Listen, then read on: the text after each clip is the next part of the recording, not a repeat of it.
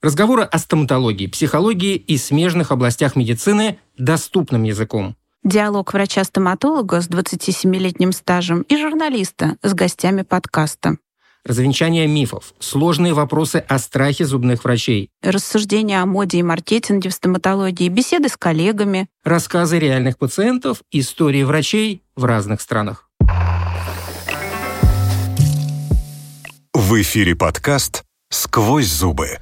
Слушай, Маш, я в любом случае этот разговор хотел бы начинать с вопроса, адресованного тебе, как это ни странно. Я тебя слушаю. Ты уж меня прости. Ты в детстве боялась зубного врача? Вот только честно, откровенно. Нет, не боялась. Да ну что ты, да не может. Да, у меня есть не очень положительные воспоминания о походе к стоматологу, но не боялась. Вот прям точно могу сказать. Я даже думаю, что на этом замешана моя профессиональная, выбор моей профессиональной деятельности. На том, что я нет. Парадоксально, потому как я, вспоминая свое детство, понимаю однозначно, меня трясло, как осиновый лист. Бедный. И сейчас, задумываясь о том, боюсь ли я сейчас, все-таки волнение-то осталось. Конечно. Оно никуда не ушло. Нет, волнение и страх, наверное, это разное. Давайте об этом сегодня и поговорим с нашим гостем. У нас сегодня с нами президент Ассоциации Когнитивно-поведенческой Психотерапии, врач-психотерапевт Дмитрий Викторович Ковпак. Это, кстати, Мария Зильберборд, врач-терапевт. Врач-стоматолог. Неважно. Врач-стоматолог-терапевт. С нами Кирилл Манжула, журналист. Здравствуйте, Кирилл. Да, Дмитрий, здравствуйте. У меня главный вопрос, который в голове просто вертится. Несмотря на то, что Маша меня уверяет, что она не боялась зубных врачей в детстве, мне кажется, что этот страх самый распространенный из всех страхов, существующих у человечества. Или я не прав? Да, вы правы, это одна из самых частых фобий, которые развиваются у людей. И вместе с другими опасениями за свое здоровье у каждого есть опыт взаимодействия с зубным врачом, с дантистом.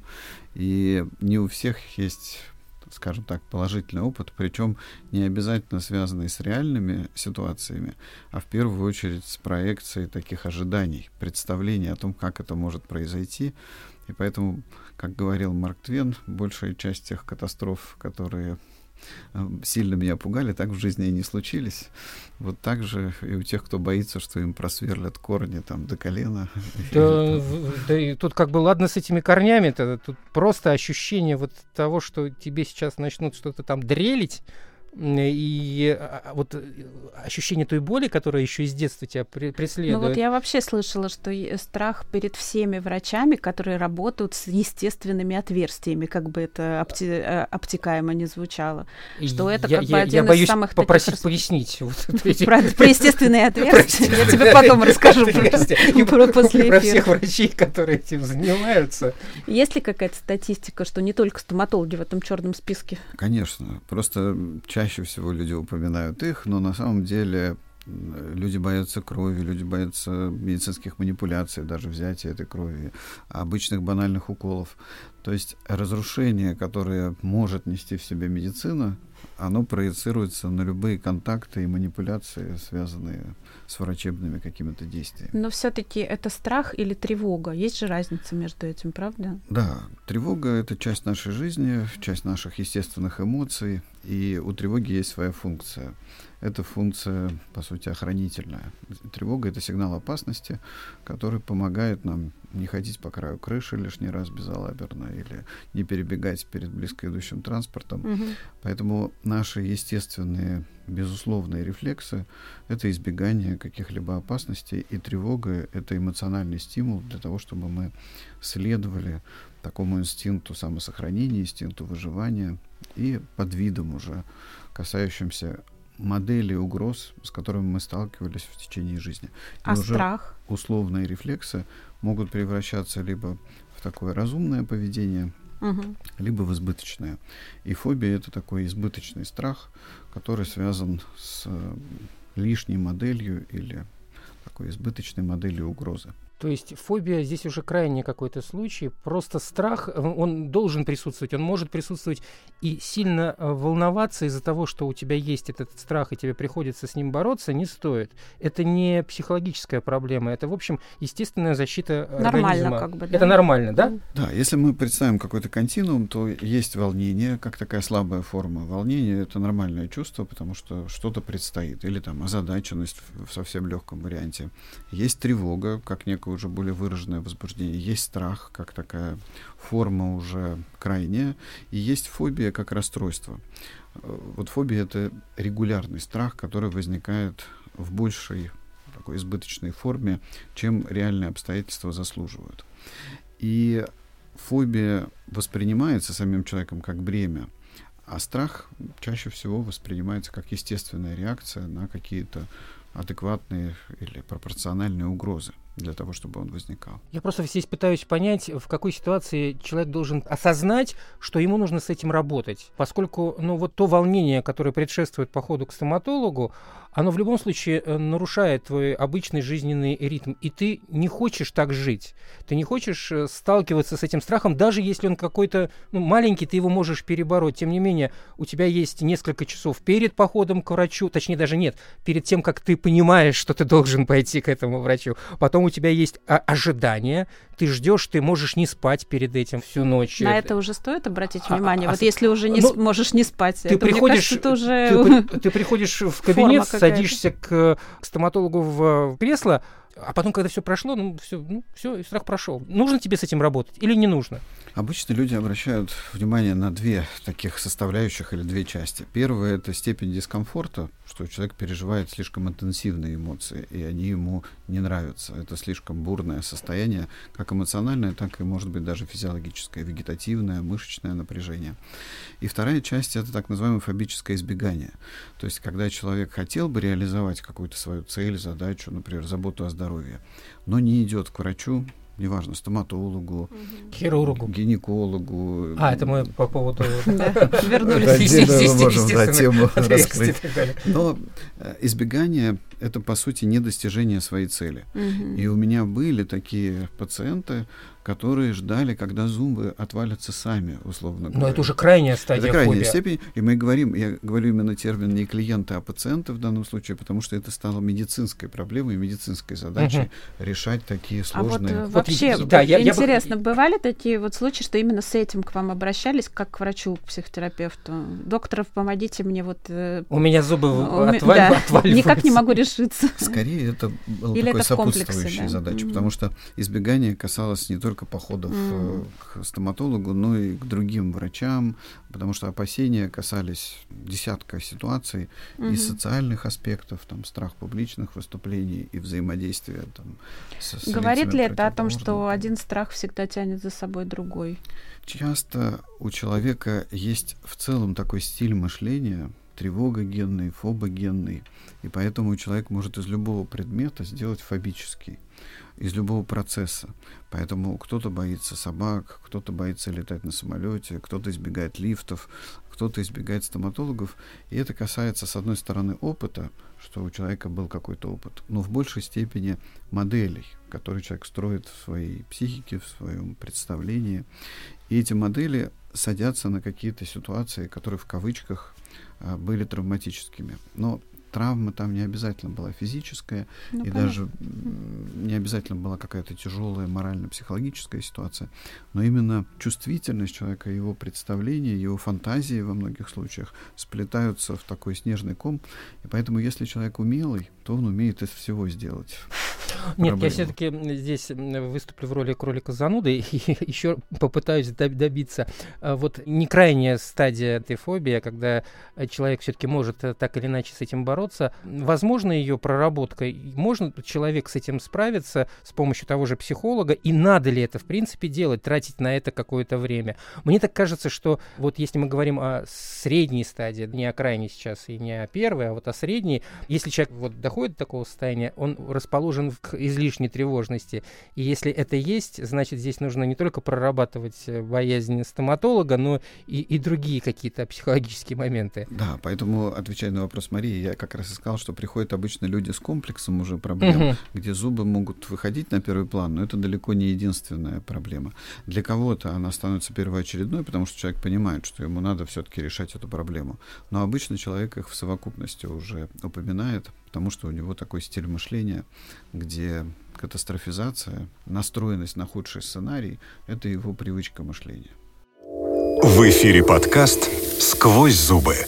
А вообще таких людей, их большая часть или меньшая? Мне кажется, что это свойственно нашему времени. Свойственно, да. То есть тут такая статистика, касающаяся именно образа мышления, затруднительна, потому что тут каждого второго, если условно с пристрастием расспросить, то выяснится, что есть какая-то специфическая модель мышления. Но считается, что в целом тревожные расстройства в разных формах — это четверть населения.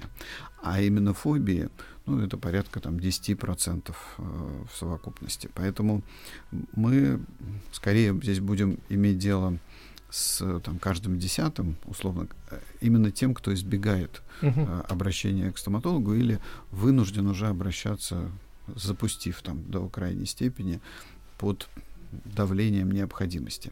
И вот для таких людей, конечно, это уже очевидный повод для обращения. Остальные люди, как с полетами на самолете. Некоторые боятся летать, но выпив коньяку или пересилив себя. Есть разные инструменты, есть разные способы. Да, у каждого они свои. У каждого свой некий набор, своя условная аптечка. И это можно тоже изменить, но большинство людей считает, что это такая бытовая проблема, и она не стоит похода к очередному специалисту. Но все, ведь мы здравомыслящие люди, мы все прекрасно понимаем, что самолеты, не дай бог, могут упасть, и мы должны этого опасаться. Как мы можем об этом не думать? Да, статистика вещь упрямая, и поэтому может ли быть осложнение от какого-то лекарства? Да. Может ли быть аллергия или непереносимость? Да.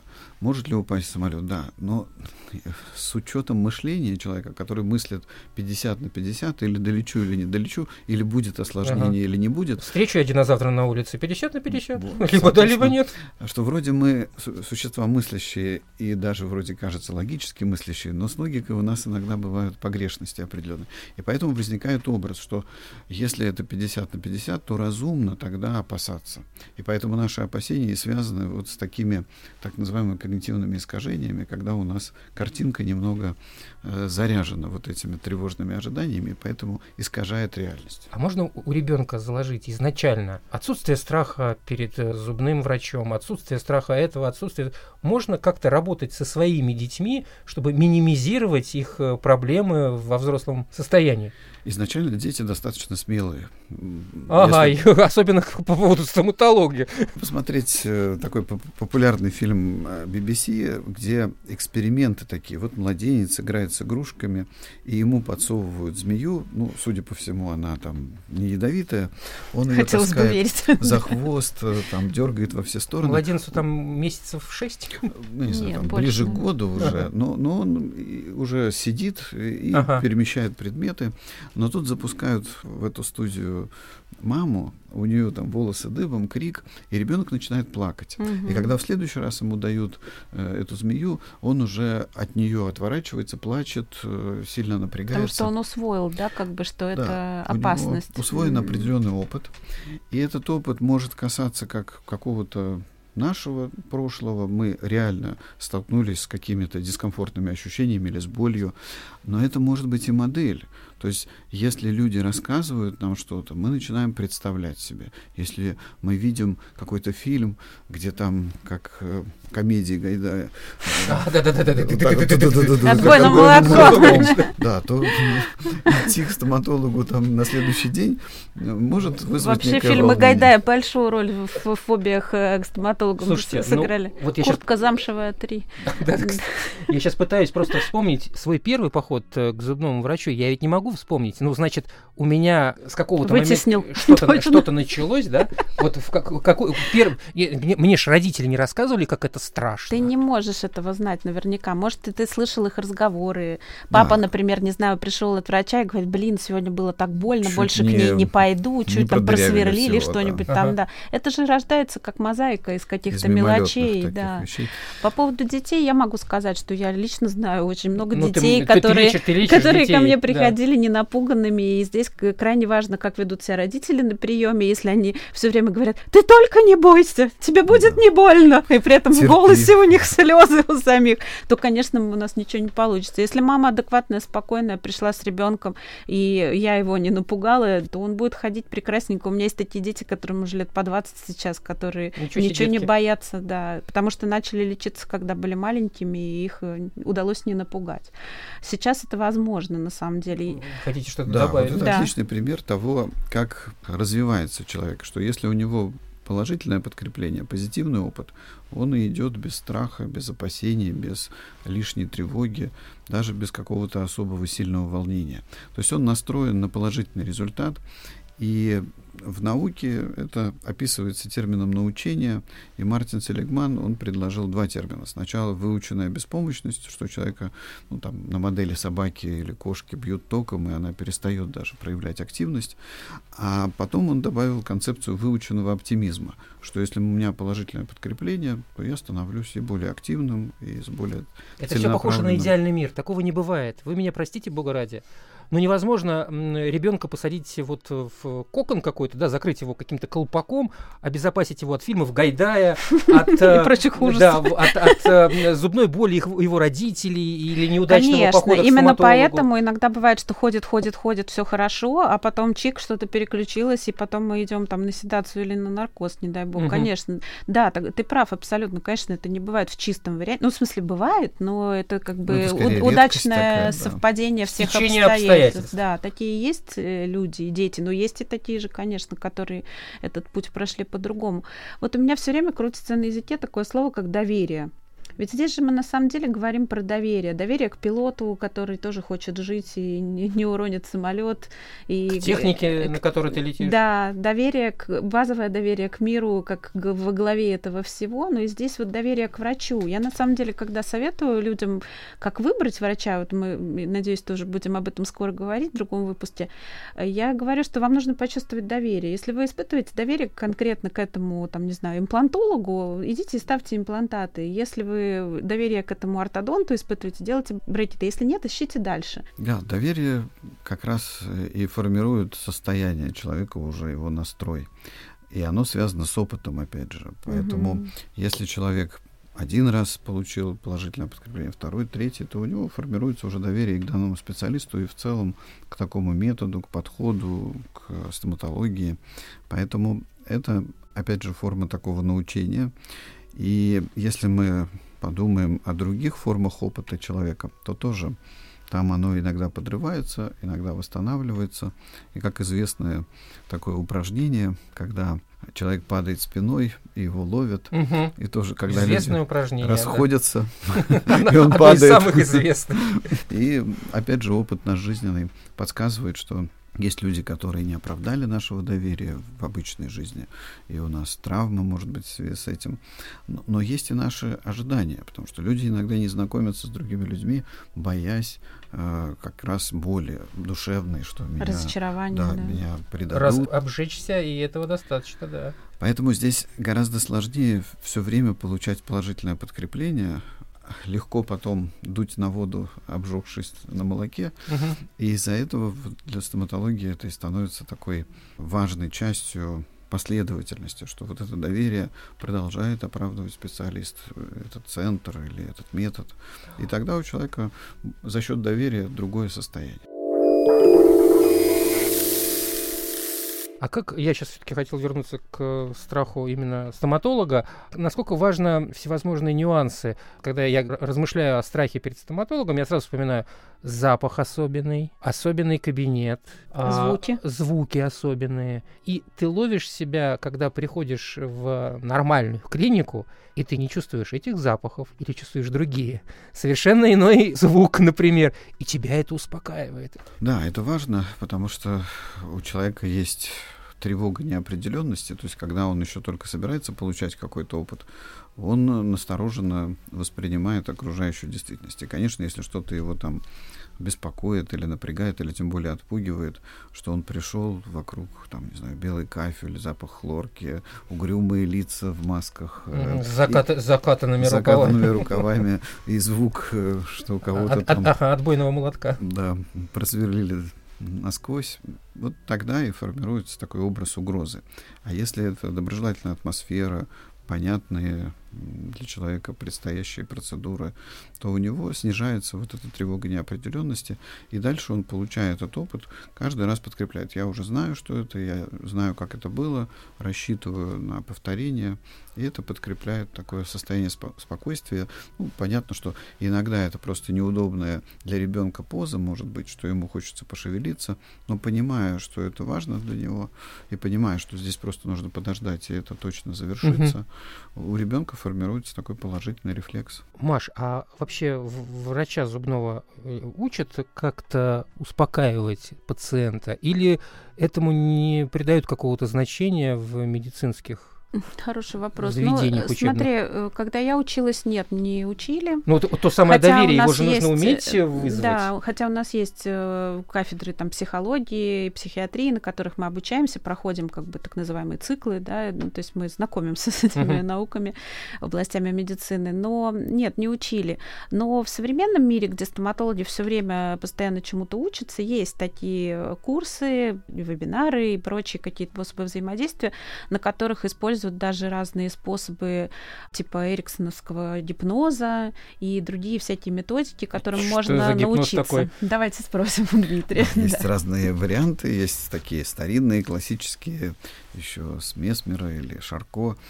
Кашпировский тут может вспомниться нам с классическим гипнозом, а Эриксон, Милтон Эриксон, был такой интересный человек, ну, с непростой жизненной судьбой, прикованный к инвалидному креслу, и он очень интересовался и общением, и людьми, и выстраиванием с ними взаимодействия, такого рапорта. И он проводил такой необычный гипноз, где вроде бы не было такого полного погружения там, в сон или в сомнамбулическое состояние, был скорее контакт такой специфический и некое измененное состояние сознания. Поэтому такие мягкие формы гипноза... Я боюсь спросить, зачем? Для того, чтобы у человека была все-таки большая свобода выбора, потому что так ему внушают некие установки там, на добро или ставят будильник Кашпировского соответствующий. А здесь... Это, я не знаю. Ну, что такое будильник? Лечение энуреза у Кашпировского сопровождалось постановкой определенного будильника. Ну, это такие реминисценции еще с 80-х, когда в середине 80-х Анатолий Михайлович стал мелькать на экранах. И, у нас, тогда он еще Ленинград назывался, ВДК железнодорожников, я помню, по 3 рубля. А на те времена серьезная сумма заряжали. Была. Да. Нет, это Чумак заряжал. Все в одну кучу свалил. Да, а Кашпировский тогда по городам и весям гипноз проводил. В отличие от Анатолия Михайловича, у Милтона Эриксона как раз задача была, чтобы человек пережил какой-то трансформирующий опыт, пусть и в измененном состоянии сознания, но был в контакте с ним. А классический гипноз подразумевает некие такие формы прямой жесткой суггестии.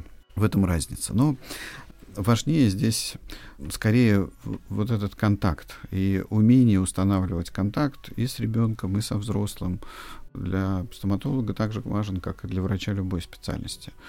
Но здесь как раз наиболее показательно, что тревога, поскольку мы обсудили, что у очень многих людей она есть, она и призывает не просто, как в свое время шутили у нас в ВУЗе, ну и такая распространенная шутка, что хорошо зафиксированный пациент в наркозе не нуждается. Не просто манипуляциями склонить человека. Я знал, что врачи циники, страшные, куда циничнее, чем журналисты.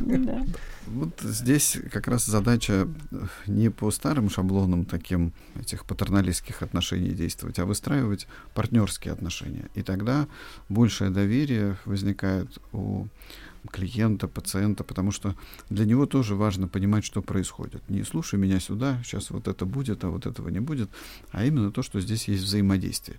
И вот это ощущение потери контроля для пациентов и стоматолога тоже создает некую иллюзию опасности, что я не знаю, что будет, сейчас со мной будут что-то делать, я не могу это контролировать, поэтому объяснение буквально того, что будет происходить. Можно я здесь скажу? Есть на самом деле два типа пациентов. Одни очень любят, когда им каждый шаг объясняют, все показывают, рассказывают, а другие, когда начинаешь вот так вот по привычке это транслировать, говорят: ради бога, только ничего мне не объясняйте, я не хочу это знать. Кто из них более... Мне кажется, вторая группа более... Просто. Это просто два типа. Да. Тут речь не о том, что один боится, а другой нет. Они могут оба бояться. Один говорит: не информируйте меня, вот просто сделайте, вот там вырвите, не знаю, чтобы я забыла и больше не вспоминал. А другой говорит: я хочу это контролировать. Это просто такие типажи. Это не контроль, это какая-то иллюзия контроля. Иллюзия, но иллюзия в том плане, что... Маша сама с собой поговорила. Иллюзия в том плане, что, конечно, в этот момент не стоит срываться, наверное, когда тебе там только начали что-то делать и нестись по улице, там, скидывая из себя все, что на тебя одели. Такое редко бывает. Что это паническая атака, например, может быть, у человека. Ну, реже он даже в этом состоянии так шустро бегает. Но вот эта идея, чаще всего модель, что я не контролирую ситуацию, ну, ты ее не контролируешь только отчасти, и на самом деле в большей части жизни ты все равно не контролируешь жизнь на 100%. И поэтому это уже задача психотерапевта объяснить. Но вот эти два типа тревожащихся пациентов, они просто показывают, что необходим персонализированный подход, что с одним такой разговор, и если мы видим, что он не идет, нужно тогда настраиваться на то, что это просто другой тип личности, другой тип сейчас клиента. Нас врачи слушают, еще тут я буду искать каждому пациенту свой подход, но делать мне больше нечего, я специалист в своей области, нет? Ну, конечно, есть такие специалисты, в брюшек к нему никто не пойдет, скорее всего, потому что если он только с одним человеком, с собой настроен. Нет, ну, может быть, он просто обладает некой безмерной харизмой. Нет, так харизма — это и есть оно. А что такое харизма? Харизма — это как раз то, что ты можешь подстраиваться под других людей, взаимодействовать с ними, эмпатию какую-то к ним испытывать, транслировать свою. Слушайте, я хотел вот по поводу контроля. Нормально или ненормально для взрослого человека желать все контролировать? Контроль само по себе нормальное явление и чувство. Вот гиперконтроль, когда человек пытается действительно все контролировать, он связан с неким опытом, чаще всего травматическим. Но, опять же, обжегшийся человек теперь перестраховывается. И поэтому как раз такие гиперконтролеры, они показывают свою обеспокоенность и тревогу тем, что пытаются все узнать, все контролировать. И с ними нужен такой подход, чтобы у них возникало такое чувство, что здесь нет угрозы, есть ясный план, есть четкие действия. И тогда вот такой гиперконтролер начинает успокаиваться, у него формируется доверие, он отпускает этот гиперконтроль через какое-то время. Но сначала нужно учитывать, что вот он условно в кавычках был ранен в какой-то момент, теперь эта боль заставляет его вести себя таким специфическим образом, и что он не оттает, пока он не пройдет серию таких испытаний, когда он испытывает не только себя, но и врача на прочность, и методику на качество. И тогда он уже его отпускает, понимает, что ну вот это мой врач. Я хочу сказать от себя, что такие пациенты, которые пришли вот с такой вот с фобией, страхом, сразу об этом заявили, и с ними сначала было очень трудно, если удается это преодолеть, это самые благодарные, самые преданные пациенты, которые, там, не знаю, годами могут ждать потом своей очереди, там, конечно, месяцами и так далее. Потому что вот для них же... Личность здесь становится очень важной. И важно, что этот врач меня понимает, он меня знает, а я пойду к другому. Это к нему еще привыкать, ему еще нужно объяснять, а обучаем он или нет, а будет ли он так ко мне внимателен и чуток, как мой врач. Поэтому, конечно, кажется, что это очень сложные клиенты. И вот говоря о предыдущем человеке, который гипотетический врач, который сузил спектр выбора и говорит: вот таких я не буду просто принимать, напишу на вывеске там сюда такие не заходите, он и теряет сохраняет такую возможность, потому что, пройдя сложный этап вот таких условных тренировок, он потом получает благодарного клиента. Слушайте, а я-то подумал про другую крайность. Если человек, напротив, расположен всем чересчур доверять, излишне доверять, это ведь тоже проблема. Да, розовые очки чаще всего и заканчиваются черными, потому что серия таких подрывов доверия и приведет к тому, что я уже теперь никому не верю, потому что ни на кого нельзя положиться. Поэтому... Все лгуны. Да, гипоконтроль и гиперконтроль — это примеры такой крайности. Поэтому адекватный контроль, когда я пытаюсь выяснить, насколько это качественный специалист, насколько это подходящее место, конечно, здесь идет сверка. Неважно, человек это загуглил, не знаю, проспросил или уже своими глазами смотрит на то, что происходит. Автоматически человек сверяет какие-то свои там галочки в этом чекапе, все, да, совпало. И дальше он разумно отпускает этот гиперконтроль. Либо человек надеется на везение, удачу, там, звезды какие-то, что он в счастливой рубашке родился, и все должны к нему гороскоп прочитал сегодня утром. Да, относиться хорошо. И вот здесь будет удар, потому что, оказывается, не на те он основания рассчитывал. В эфире подкаст «Сквозь зубы».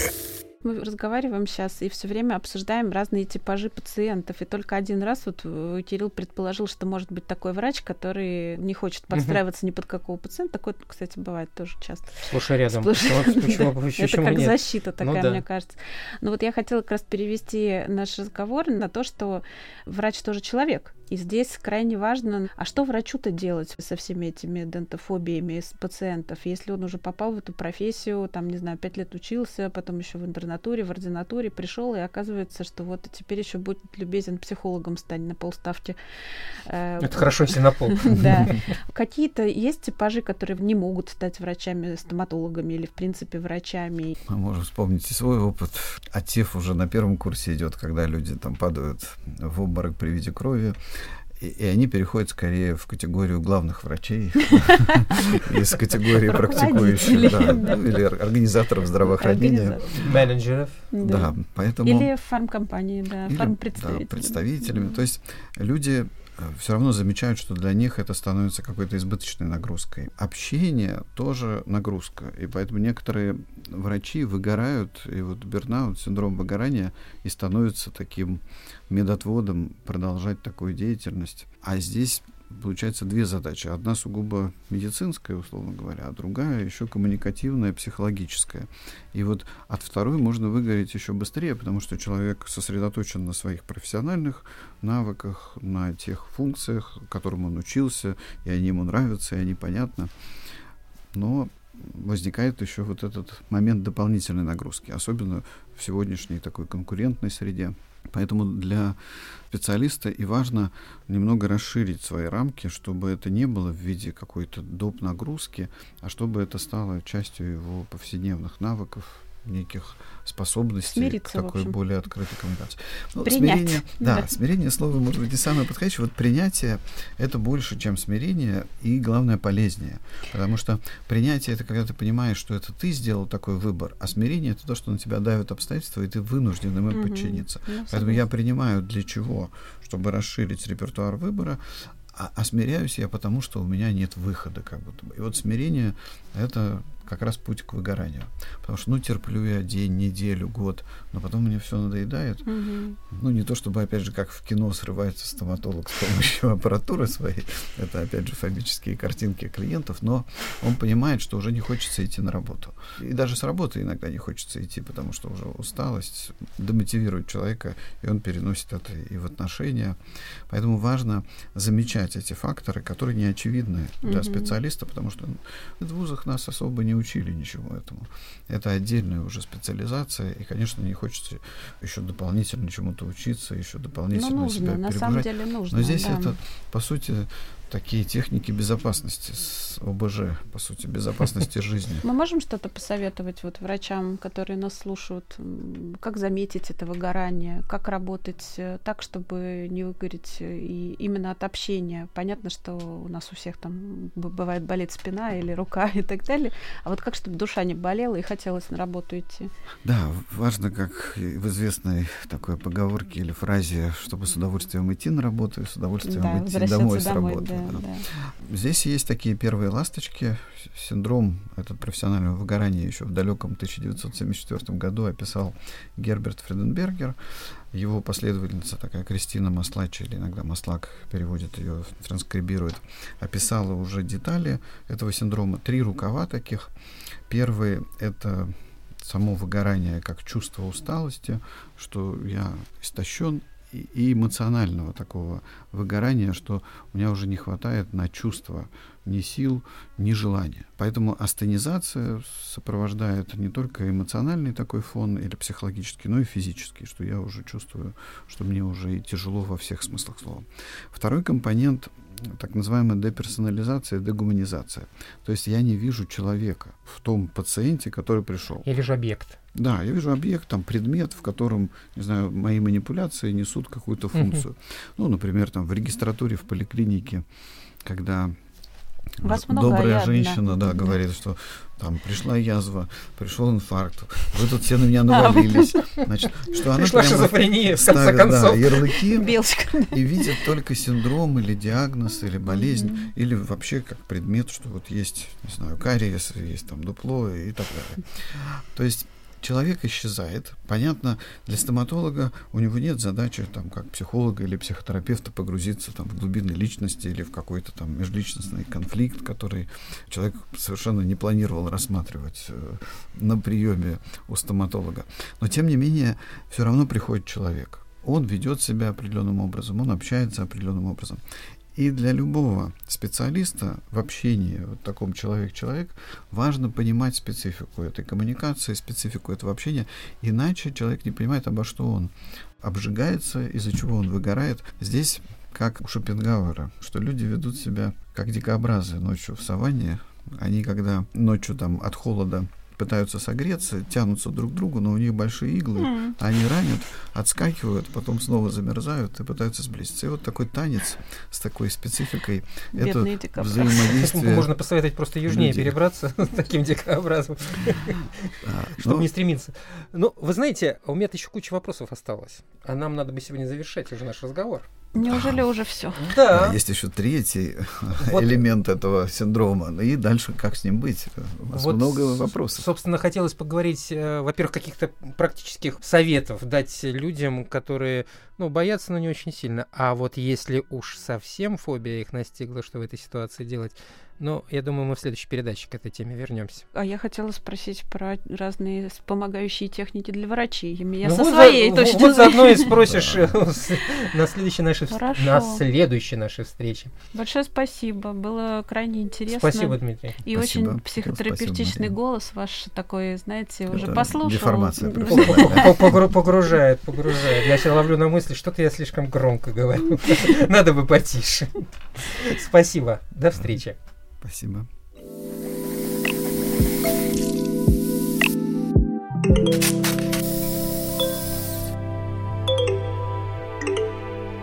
Вы слушали подкаст «Сквозь зубы».